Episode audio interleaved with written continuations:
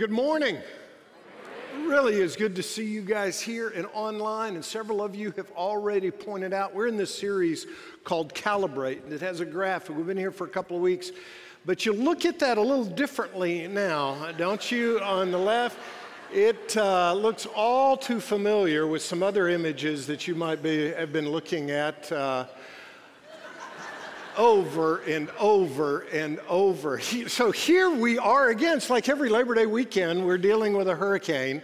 And at the same time, we're praying uh, for each other. We're wanting to be community in the midst of this, but we're also not just wanting to hunker down uh, and, and kind of protect ourselves. We want to be available to be used by Jesus in, in this community, uh, in this culture. So keep praying. We'll keep you posted online. You can go to our website or social media. We'll let you know the different closings. But I encourage you, keep an eye out for typically people can get real selfish in the midst of crisis. And it's an opportunity for us to engage people to be fully alive in Jesus in the midst of the storm. So, as we're launching into this year, we've been focused on this series called Calibrate because there's a lot going on, and we get our to do list going, and we're wanting to unpack okay, you've got a role to play in this vision, so do you, and you. I could look at every one of you. We all have callings on our lives, and we're all coming together to exhibit who Jesus is as community. We, we, we best image him in community. So, as we're moving into this fall season, this fall ministry season, engaging people to be fully alive in Jesus, looking at our various ministries. The tendency is with the back to school stuff and the ministry stuff to just go, go, go, go, go, go. And so instead, for a couple of months, we're stilling ourselves in the midst of tumultuous circumstances of to do lists or now hurricanes. We're following the pattern that Luke teaches us about in Luke chapter 10, where Mary and Martha two friends of Jesus. This might be the first time that they met. Their brother Lazarus is a guy that Jesus raised from the dead. They live in Bethany, which was a village just up the hill east of Jerusalem. Jesus was coming to their house, and Martha was getting real busy. In fact, Luke uses a word for her distracted. She was distracted by all the preparation. There was good stuff happening. You know what? We're, we're needing to get ready for the hurricane. It's good stuff that we're doing and so forth, but it sometimes can distract us from what's really important. And Martha notices that Mary goes over and sits at the feet of Jesus. She's listening to what he's saying. And so Martha complains to Jesus uh, Jesus, don't you see, I'm, I'm doing all this stuff. It's good stuff. Would you please tell Mary to help me? And Jesus surprises her with a, something, as I mentioned as I was praying, that's both gentle and, and firm. He says, Hey, Martha, uh, Mary has made a choice here. You're, and Jesus uses two other words, worried and upset about many things, but Mary has chosen what's better. So it's a choice we make, as Courtney was talking earlier about blind Bartimaeus. And there's that choice. Will I reveal and own up to my desperation in the presence of Jesus or not? So we don't know what you're dealing with. We know what we're dealing with is a community of engaging people to be fully alive in Jesus. We know what we're dealing with is a community that's gearing up for a, a potential hurricane and praying it, it, it dissipates. But in the midst of all of that, we're wanting to calibrate. Compasses long, long ago would be calibrated on ships by that ship going into a still harbor and realigning with true north. So this month, next month, we're going through this text in Luke chapter 10, sitting at the feet of Jesus, which is a very active place to be. It's not passive.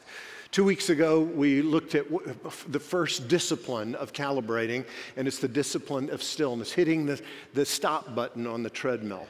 Then last week, we looked at a second discipline that happens at the feet of Jesus, and it's the discipline of submission. Mary was sitting at his feet. That was a statement of humility. It was a statement of receptivity. It was a statement of pliability. To say, Jesus, I'm going to make a choice right here to, to be still and let you shape me. So last week we spent some time saying, Am I this? Or am I this? What's this look like? We unpacked it some. This weekend, we're coming to, to something that is one of the most tangible evidences, indicators, barometers, thermometers of whether I'm submitted or not. I can talk and say I'm submitted all I want, but to demonstrate this, when it comes to my time and my money and my abilities, am I pliable to say, Jesus, thank you that you've given me these things and I want to steward them or not? Submission leads to stewardship. Stewardship says, This isn't my own. My time, my money, my abilities is not mine, it's yours. How do you want me to use it? How do you want to shape me? How do you want me to use how do you want to use me in other people's lives? So as we were talking about how we could best address this, someone came to mind. He's part of us. His name is John Cortines to help us understand a little bit more this discipline of stewardship, particularly when it comes to money. So often we don't talk about it because it's been, uh, the, the religious hucksters have abused texts and so forth, and as a result, it's robbed us for the freedom and the joy of what it looks like to come before Jesus with my time and my abilities and my finances and have this kind of posture instead of this. John and, and Megan are part of our body here. They have been uh, here for several years. They have three adorable little ones, and Jack, Anna, and Lydia. Lydia is just turned is turning two. Had a birthday party yesterday. They have some chickens at their their house, and so it was a farm animal theme. And uh, you can tell that Lydia cannot stand holding her chicken. But uh, so, young families, by the way, be, this is what you can be aware of. John, John and Megan are part of our young families ministry that we're just starting up. He'll mention a little bit about that to you. Uh, John's the CEO of Generous Giving, which is a ministry here in town that is, is devoted to teaching people the freedom of generosity. It's supported by a foundation, therefore, they're not going after commissions or anything like that. They just want to unpack what Jesus said. And he talked more about money than he did heaven and hell combined because money indicates in large fashion do I really want to be pliable in his presence? Uh, John and a friend of his named Greg, ba- uh, uh, uh Greg Baumer were at Harvard Business School together both followers of Jesus, started getting into the scripture about what Jesus says about money. And they ended up turning their Bible study into a book called God and Money. And John uses a lot of these principles in his teaching with generous giving here in town. And then this last year, the two of them wrote a new book called True Riches. And I asked them earlier in the summer, would you guys be willing to come and talk about the principles in this book that can be transformational. You want to know what being pliable in his presence looks like? It just occurred to me that the Play Doh and the book match. Uh, unintentional, but the, uh, this is what pliability looks like. It's what humility, receptivity, pliability, and generosity look like. And so we asked John and Greg to come and, and teach us this, this weekend, uh, but there was a little problem with a. Um, a guy named Dorian. Do you know that? Do you think it was a girl?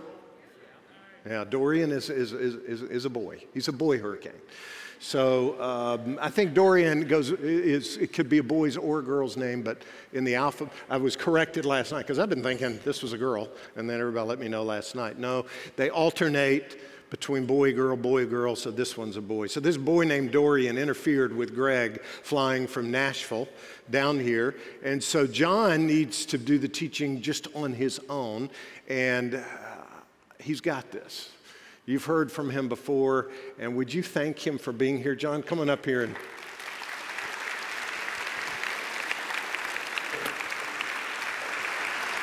Thank you, Pastor Matt. Welcome. Well, good morning, Northland Church. It is so good to be here with you sharing God's word today. And as Pastor Matt mentioned, I wanted to, before I jump in, just give a quick shout out to this Young Families Ministry here at Northland that is launching next weekend. And we're defining young families as those with children from all the way from birth all the way up through elementary school. And if you're a parent of young children, there's a few things happening in this Young Families Ministry. One of them is going to be called Double Church. And for Double Church, you would come to the 9 a.m. service a little bit earlier. There's childcare available if you're signed up for it and registered ahead of time. And after the 9 a.m., you would, uh, your kids would still have childcare available. You would make your way over to the rink, and uh, for an hour, there would be an opportunity after the service to fellowship with other parents of children and grow in relationship. So I don't know if you've had this experience, but you know, you're dropping your kids off and you see some parents that you've seen dropping their kids off, and you kind of, it's like, oh, I think I recognize them, kind of wave, and they wave back, and it's like, hi. Uh, but you don't really know each other. And this is an opportunity to say, let's actually build community, learn each other's stories, and grow together in Christ. I'm so excited we're creating that space here at Northland. Megan and I will be there next week. Would love to see you there.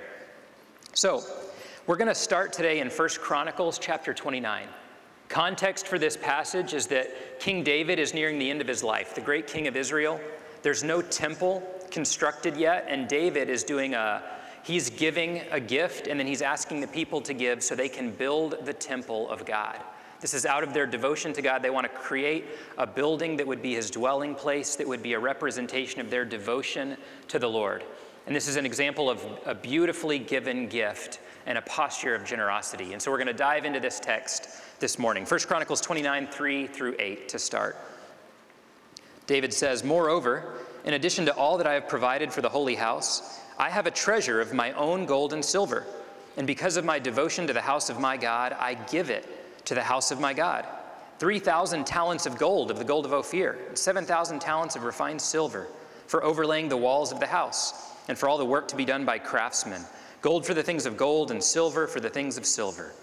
And then he asks everyone around, he says, Who then will offer willingly, consecrating himself today to the Lord? So then the leaders of fathers' houses made their free will offerings, as did the leaders of the tribes, the commanders of thousands and of hundreds, and the officers over the king's work. They gave for the service of the house of God 5,000 talents and 10,000 darics of gold, 10,000 talents of silver, 18,000 talents of bronze, and 100,000 talents of iron. And whoever had precious stones gave them to the treasury of the house of the Lord in the care of Jehiel the Gershonite. So we read this and we go, okay, this is pretty cool. There was a gold and silver offering. And really, we wanted to anchor on this passage this morning uh, because today will be the first annual Northland Gold and Silver offering. And we're going to bring all of our jewelry to the front, like my 10 karat gold Aggie ring, and make a pile right here for the church budget. Um, just kidding, of course. You can, some, if it's your first time here, you're like, what kind of a place did I show up to? Um, there is no gold and silver offering at Northland. But it's interesting, we, we read this, we go, talents. How much is a talent? Turns out a talent is a heavy unit of weight, typically 75 pounds, but depending on the region, depending on the timing or the translation, it could be 40 to 100 pounds. And so we go, well, is this more or less than what we might have in this room? If we got all of our rings and bracelets and necklaces together, would it, you know, melt down to the size of a basketball? Would it fill a five-gallon bucket? Who knows, right? Uh, and so, being the nerd that I am, I have a couple of engineering degrees, and I was reading this passage. Um, I actually got a little bit distracted by this, and I thought, Okay, maybe there's even a chemistry teacher in the room and you want to get the Bible into your classroom. Here's how you can do it. You would write an exam question something like this Go, Susie has a swimming pool with an average depth of 1.5 meters, a width of 3 meters, and a length of 9 meters. If all the silver and gold from 1 Chronicles 29 were melted down, would the total volume of silver and gold overflow the swimming pool? Part B, bonus question What is the value in today's dollars of all the gold and silver? So you got to know the density of gold and silver. You got to know the current market price. You got to know how to convert units. It's called stoichiometry. You can nerd out on this stuff. Good stuff, right? And so, uh, very responsibly, as I began my sermon prep, this is what the first several minutes of my sermon prep looked like, um, because I got way too into this and wanted to find out what is this worth, right? And so well, the answer to the exam question actually is yes, this is 40 cubic meters of gold and silver, and it would overflow your typical swimming pool if you melted it all down. That's a lot of gold and silver. And then, part B, this is worth $7.9 billion at today's market value. Not million, billion dollars. So we, we read this passage. It's easy to skip over the units because we don't understand them, but that was shocking to me to say, you know, we're talking about not just a good Sunday offering, we're talking about the wealth of a nation. This is King David's wealth acquired through being king for many years. This is the wealth of the nation, all put together to build a house to display the glory of God for the people of Israel and the nations around. So that's the context. A huge, huge gift. By the way, I love worshiping in this beautiful facility we have at Northland Church, this amazing auditorium, the children's wings, the rink next door, the, the acreage with parking.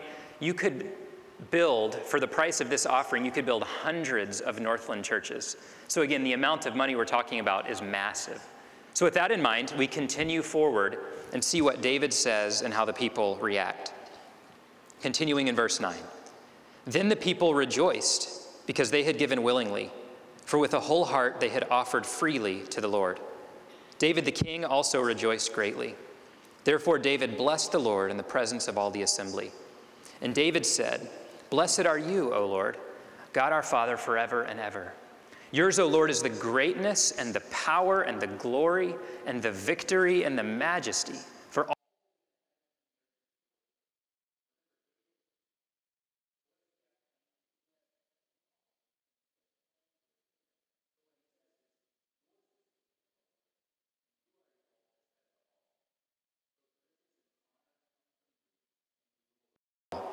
In your hand are power and might, and in your hand it is to make great and give strength to all. And pause right there for a minute and say, David is saying, God, it's in your hand to make people great. And David remembers being a shepherd boy, and unexpectedly the prophet Samuel comes and anoints him with oil as the future king of Israel. So David knows I may have been a great king in this nation, but God took me from shepherd boy to king, and God is the one who puts people in positions of authority. So, do you have authority? Are you a supervisor or a manager over employees? Are you a parent with authority over children? Are you someone who has friends or family with whom you carry influence? And if you are, this passage, David is saying God has given that to you as a stewardship to manage for his glory and for the good of those who have been entrusted to you in some way. And he continues, and now we thank you, our God, and praise your glorious name. But who am I, and what is my people? That we should be able thus to offer willingly, for all things come from you, and of your own have we given you. So I love this scripture. I love the posture of David's heart. He says, God, it's all yours, and we're so happy that we get to give back to you. And I have a question. Uh, you know, this scripture is here, and it's here to teach us a lesson. So, why is this God breathed portion of scripture here for our edification? What is the lesson? Is the lesson that you can do some interesting math calculations and conversions and find out, wow, this is a lot of money. I think that's interesting. But I would say the primary lesson is actually the posture of the heart that David shows us and the people of Israel had as they gave and they rejoiced in the Lord. And what we can draw from that is that God is not impressed financially, He's not impressed with your success, but He embraces your surrender. He's not impressed with your success, how much you can earn, how much you can give, how many zeros are there. No, he's waiting for your surrender. So you can be a debt free multimillionaire, and maybe you give $25,000 a year to Northland, a huge giver, and, and you're giving to all these other ministries nationally and internationally, and yet God says, you know what, you've never surrendered. And I want to walk in relationship and partnership with you as it comes to your money in that intimate fellowship, and you're just doing this out of guilt or duty or obligation or routine. On the other end of the spectrum, maybe you're struggling with poverty and you're saying, I don't even know how I'm going to pay my bills this month. And God says, You know what? You haven't surrendered either. And what I'm looking for from you is the opportunity to walk hand in hand in fellowship with you, to receive what you have with gratitude, even if it's limited, and partner with me in generosity. And that can grow our relationship. So, our plan this morning is for Greg to be here. And uh, actually, you know, we were on the phone. This was even Saturday morning. We didn't quite know what was going to happen. And we were on the phone with Greg, and it was like, are we going to risk the flight in? Because he could get stranded in Orlando with his family and his job. And, and then it turns out his flight got canceled. And so Southwest Airlines made the decision that Greg could not be here uh, in response to the hurricane. We said, well, okay, not much we can do about that. But if Greg were here, he would have shared part of his story with you. Went to Indiana University, went to work for a consulting firm called McKinsey, a very prestigious firm went to work in private equity, very high, high flying finance type of career, Harvard Business School, and has joined a healthcare company. And he now works for this company valued at over a billion dollars and is one of the top executives there as a young man in his 30s. Uh, has a beautiful family with his wife, Allison. They have two kids biologically and one child through the grace of adoption, so family of five, living simply and giving generously, all for the glory of God. And if Greg were here, he would have unpacked his journey and how it relates to these four transformations that are present that we talk about in the True Riches book. And we're going to put those up on the screen here in terms of those four transformations. And these are what God wants to do for us as we relate to our money to move us from pride to gratitude, which is what we see in King David, right? This posture that says, God, it all comes from you. From coveting to contentment, from anxiety to trust, and from indifference to love. And in all of these, there's a place where we start in our sinful nature and how we relate with money. And there's a transformation that God wants to make in our heart to center us on the gospel. We all start in a place of pride, which says, you know what? I've worked hard for this, I earned it, and I deserve what I have. And then coveting, which sounds like, you know, I see what other people have in terms of experiences and possessions. I see it on social media, and I want to get those things for myself because I know if I got a little bit more, I would be happy or satisfied. And then anxiety, the voice of anxiety says, I don't know what the future holds, and I know that it depends on me. I don't know how I'm going to pay my bills, or I don't know how I'm going to have enough for retirement. I don't know what will happen in the stock market with an inverted yield curve or a hurricane on the way, or what have you. I'm wrapped up in anxiety. And finally, indifference, which says, you know what? I know there's need in the world, but I've got enough to worry about for myself, and I just really can't be bothered. But the transformation that God wants to make is to move us on each of these continuums where pride becomes gratitude. We say, God, everything I have and all that I am is a gift from you that you've graciously provided, and I thank you for it. My coveting becomes contentment, and I say, God, my lifestyle or my circumstances may not be what I want. It may, they may stink, but you know what? I'm rooted in Christ, and my happiness is not dependent on my circumstances. I'm content in you, Lord. My anxiety becomes trust, and I say, God, I'm working a plan, I'm saving, I'm doing what I can do, but I trust you to meet me in the middle as my provider. And Lord, I believe that you've given me eternal security and are also my provider here and now on this earth. And from indifference to love, which is when the gospel of God's grace wells up in us. And through love for the world, we say, Lord, I want to partner with you to serve the poor, to save the lost, and to strengthen believers with the gospel in places like Northland Church, where we're partnered here today. So God did this for Israel. We can see how he did it in King David, moving them along these continuums. And I believe that he wants to do it for us here today, even with the storm potentially headed our way. You know, you could actually think, okay, well, this sermon's been planned for a while, and, and, we're talking about money and generosity, and there's a hurricane about to hit. What terrible timing. Like, does that make any sense to talk about this topic today? And we were thinking about it and we realized, you know, this is actually perfect. This is a beautiful opportunity to recognize that generosity in the Christian faith does not come from our abundance and our comfort and our security. It comes rooted in the gospel of Jesus Christ and what he has done. I want to read a little passage where Paul talks about this. We're going to go forward into the New Testament, 2 Corinthians 8, verses 1 and 2, which is generosity happening in the midst of a storm. Paul writes, we want you to know, brothers, about the grace of God that has been given among the churches of Macedonia.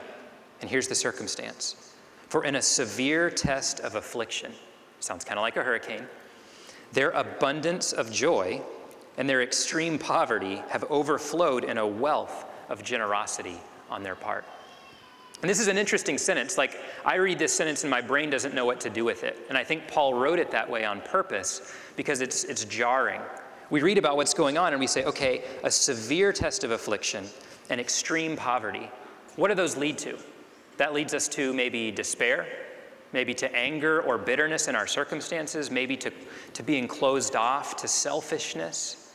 And yet, by the grace of God, it says they had an abundance of joy and an overflow of generosity, which can only be explained by the grace of Jesus Christ. So, generosity is when the great happiness of the gospel overflows in the midst of imperfect circumstances. So, we live these lives of ours, and we don't know what tomorrow holds. In fact, you and I don't know if we will wake up tomorrow. Every day is a gift, and there's always uncertainty. And the fact that a hurricane is rolling in makes us a little bit more aware of that than normal. And we're preparing for the storm, we're getting ready. And you know, uh, the rain forecast has shifted a little bit, and I'm thankful for that here in central Florida. But a few days ago, they were saying we could get a foot or two of rain. And my wife Megan and I have been in our home for just about a year and a half, and we haven't had a hurricane yet. And I realized, you know, there's this creek about 100 yards behind our house, and with a foot or two of rain, that thing could overflow. And if it overflows, if we got three or four feet of water rise, that water could come into our house. And as you probably know, regular homeowners insurance doesn't cover floods, and you got to have flood insurance. And turns out we don't.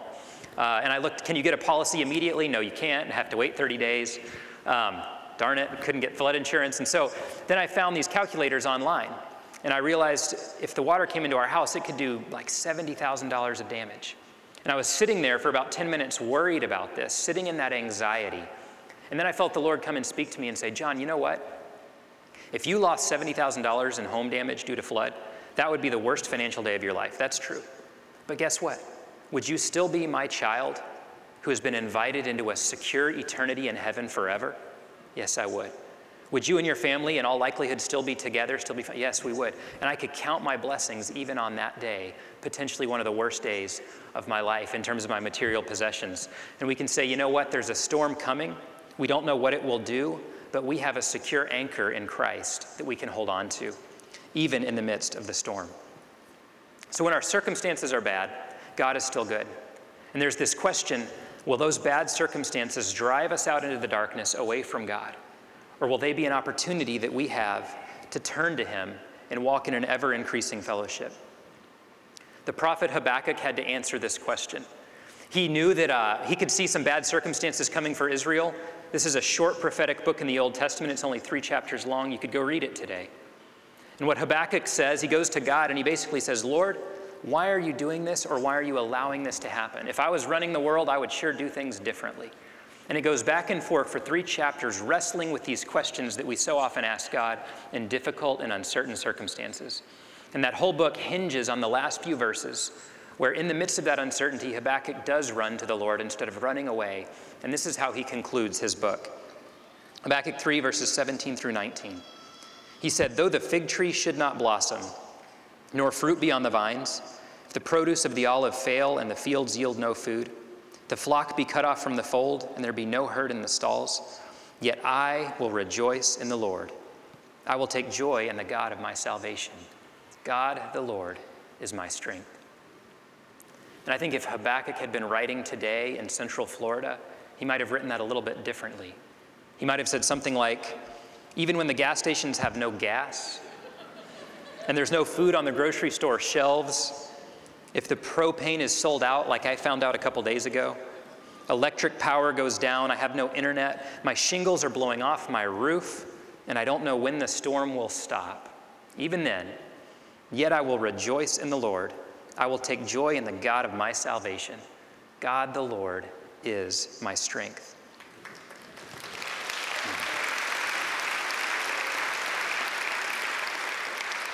So we know we all face circumstantial uncertainty. It comes in the form of a hurricane, it comes in all kinds of different forms in our lives. And the, the, point is that circumstantial uncertainty is not an excuse to stop being formed into the image of Christ. When we might say, Lord, I've got a crisis right now, I've got to get through this, I can't pay attention to my walk with you, God, I've got to just press on through this, and then I can, I can kind of recalibrate at the end of the storm. And we say, no, the crisis is the crucible of growth. Our circumstantial uncertainty is the vehicle for spiritual formation when we give it over to God and say, God, I want to walk with you through the storm. So, this is true for us.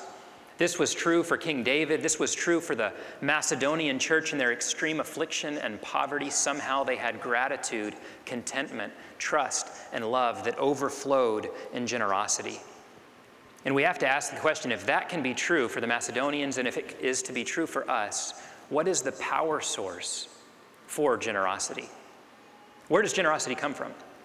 Does it come from a sense of guilt that I have money, so I, I got to give because the church has a budget I need to do, I need to help them make budget? Does it come from a sense of obligation or duty, or it's the right thing to do, I've got to check this box of obedience? It doesn't come from that. If it does, it won't last. Jesus has to be the center and the fuel of our generosity. As believers who confess the name of Jesus Christ, we know the truth of these statements. If you heard Pastor Reggie's sermon several weeks ago, we center on Jesus Christ. Who is He? He's the author and the perfecter of our faith. He's the firstborn of all creation. He's the image of the invisible God. He's the great high priest who helps us approach the Father. He's the suffering servant who bore our iniquities and took away our shame. Jesus came down from a perfect existence in heaven to this broken earth and lived a sinless life and then gave his life and died so that we could be adopted into the family of God. And if we have been the recipients of his great grace in that way and we've been called into new life, it is our natural response to say, I want to be like Jesus. I want to be a giver because he is a giver. Paul writes in Ephesians 4:13 that God is shaping us to the measure of the stature of the fullness of Christ. And as the Father wants us to resemble our older brother spiritually Jesus Christ, who is the firstborn into new life, if we're going to resemble him, then we are going to be generous like him. And in fact, I don't think we can be spiritually formed or reach spiritual maturity aside from generosity of our time and our talents, yes, but also our treasure wherever we are. God's not moved by our success. It doesn't mean you have to give a $1,000 gift or some amount of a gift. No, it's the posture of your heart surrendered to Him in generosity. So, in this free response to the grace and goodness of God, we offer ourselves up to Him and say, Lord, I want to meet you in this way. One of the greatest benefits of working for Generous Giving is I get to hear amazing stories of families who have embraced this mindset and are living this out in a compelling way in their lives. And I heard from a, a, family the other day, just a couple of months ago, and they said, you know what? If you were to meet us, you would, you would see that we're a healthy and happy family, and we praise God for that. Three healthy children, married couple. But what you wouldn't see is the hidden pain of having walked through the, the pain of miscarriage 13 different times. And they said, you know, financially, we're actually in a great place. We just paid off our mortgage. We're doing well financially, got the mortgage knocked out. We're in our 30s, raising our kids. And, and the question is, what do we do with this newfound cash flow every month? There's no mortgage payment. What are we going to do? We're free.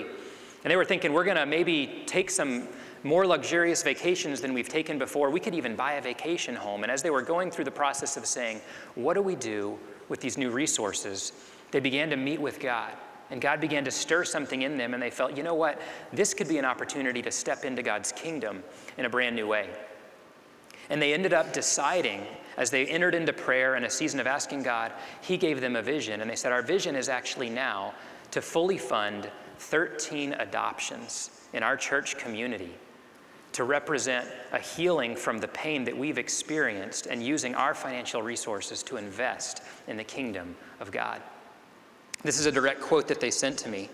They said, We've experienced the sorrow of miscarriage, but we trust that God not only works all things for the good of those who love him, but he is redeeming all things.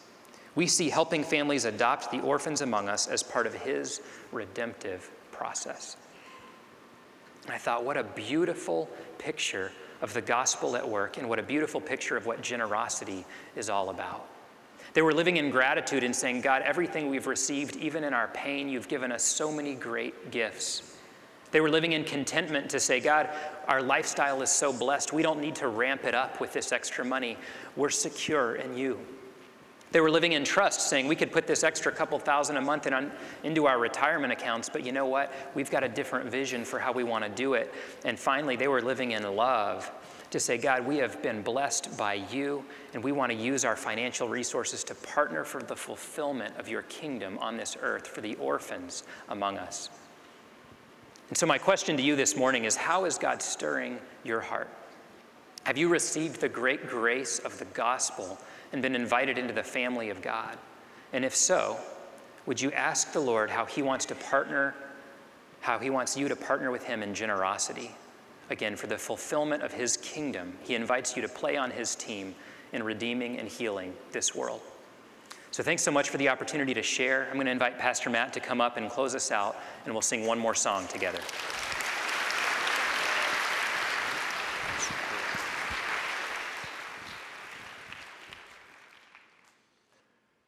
So, the feet of Jesus, sitting at his feet being still, being submissive, and responding with surrender that will manifest itself as, with a sense of stewardship. So, right there at the feet of Jesus, those four transformations pride, becomes gratitude. Coveting is transformed in contentment. Anxiety becomes trust. And indifference becomes love. My natural bent in fact, I wake up every morning, it's like the Play-Doh of my heart has been out because I get crusty. And I, you have to, it's a, it's a matter of disciplining ourselves and coming to his feet and saying, in humility and receptivity, in pliability and generosity, what do you have for me? And it's not saying, I'm going to wait until the hurricane's over, because we've all got hurricanes coming along here and there. I'm going to wait till this is over, that's over. Jesus pointed out to Martha very lovingly, but very firmly, He said, Martha, you're distracted, you're worried, you're upset. Instead of changing the circumstances, He says, in the midst of those circumstances, sit at my feet. That's what Mary's doing, and it's the better choice. So before we go, we're going to do just that. You can remain seated. I'm going to ask our worship team to come out and imagine you're sitting at his feet, or you can stand, you can kneel, have whatever posture for this one song.